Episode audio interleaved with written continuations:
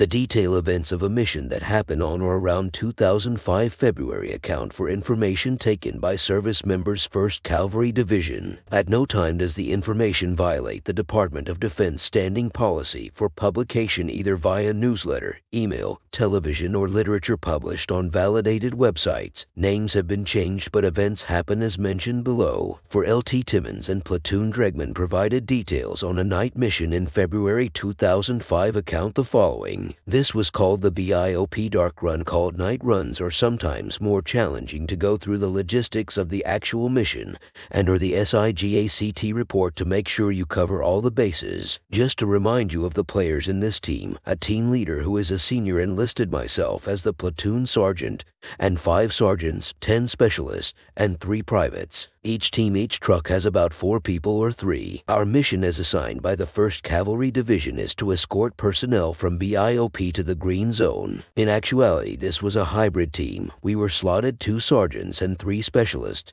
for the run, which included six gun trucks. Only prep for the additional teams required a brief time of how our teams execute medical evacuation and enemy contact. Due to the size, it is important to establish a recovery scenario to eliminate confusion. Sometimes that is overlooked in pre-trip inspection, but it does help during post-trip inspection run down what to do in the worst case. BIOP Dark or Dark Mission are spread out over the entire division, so in truth our team only experienced one in the 12-month tour. It came apparent that we were in a different type of its training environment because this Dark Opus required two Apache. If you've ever been on YouTube, you've seen some videos videos where Apache were doing damage. I don't want to go into the whole spill of how the Apache operate, so just look up any videos about Apaches you will see that they are a devastating machine. And anytime I've never knew what version that we had whether oh in country we were a lot of the ones with the, the advanced weaponry. I don't know most of the Apaches I've seen in country carried the 30mm automatic M320. During daylight hours myself Sergeant Dregman and the LT went to division. Now the vision carries a lot of weight because all the branches are stationed here and this building was never demolished. So it had all the bells and whistles lighting no generators and mostly the Marines pulled guard. Come on, you quickly understood why you always saw the Marines camped out around the White House and other areas operations. While waiting for LT and Sergeant Dregman, we must park the vehicles a certain inside the compound. Nevertheless, you always complain when visiting how our neighbors. Oh, there was a pool, so if you've ever watched Matt Damon Green Zone 2010, the depiction is real. Even with what is theatrics and reality, you clearly see that the special operations community demands the best life possible. Aside from a combat related mission to not ask question,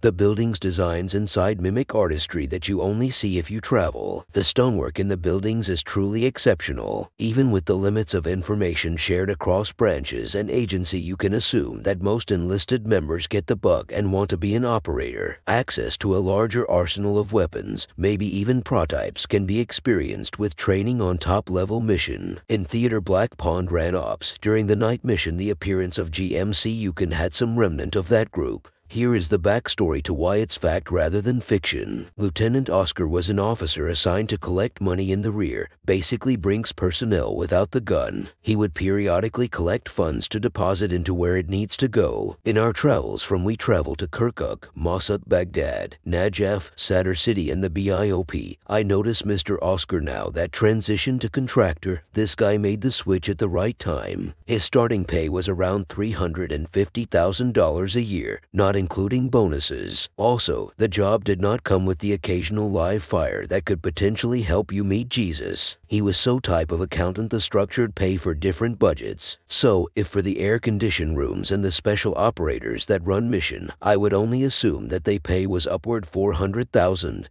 Please if anyone has any details, please share. Even with the operating laundromat in country clears 90,000 and if you are an enlisted with no college that paycheck looks pretty good. Well then country you can appreciate the fact when you see one demonstrating this power it is awesome. No, we had two assigned to us for this night mission and it takes on a whole new meaning of night operation. In preparation for the night mission, we had to be on the same radio frequency as the Apaches and so to communicate whether we're engaged with the enemy also with the briefing and preparation we received IR lights. Anytime therefore you are out of the vehicle or somewhere attached to the vehicle the Apache were able to visually see they were friendly and not the shooter with that 30 millimeter gun. Also, in preparation for this night mission, the Apache helicopters were in blackout. So, if you read anything about the Apache attack helicopter, you realize that they can detect heat signatures which will display properly the keep from the Humvees. In preparation for the night mission, we took the least 48 hours from where we got the orders, and we prep for those 48 hours. We increase our firepower to include 50 caliber machine gun or two of the five vehicles.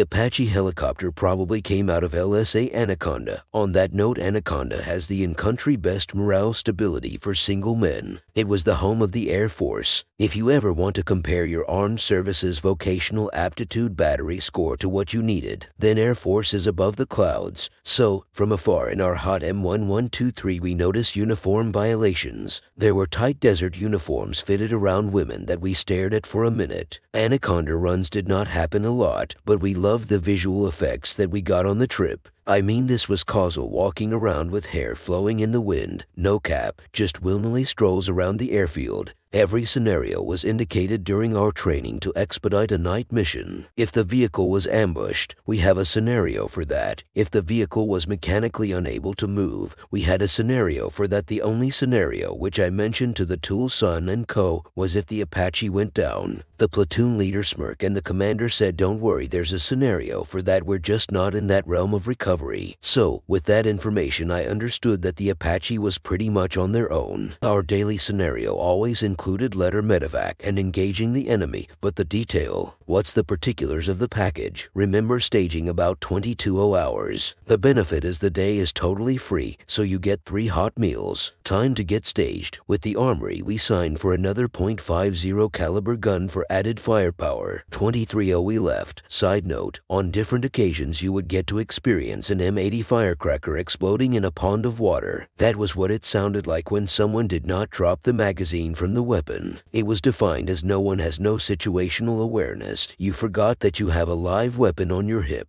Most of the time, it was young lieutenants discharging the 9mm Beretta in the clearing barrel. For some odd reason, the lieutenant looked surprised when the weapon went off. And if that happened and you were not assigned to our forward operating base, your commander was contacted by way of radio communications. That discharge did stop the operation. Under overnight, we executed the night missions better to the BIOP.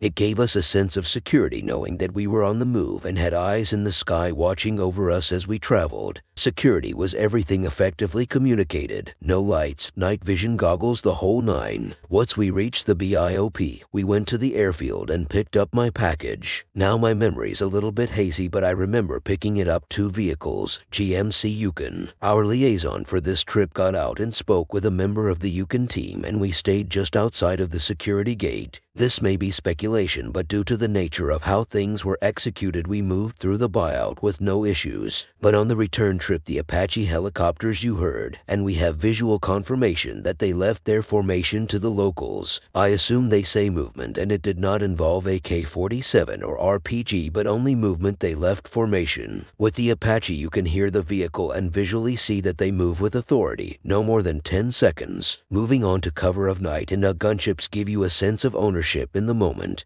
Never have I felt so safe and understood the fact that the USA arsenal of military equipment was used for the development of my mind. Most missions require a debriefing or rally at a staging area. Not this exercise the overhead cover signed off.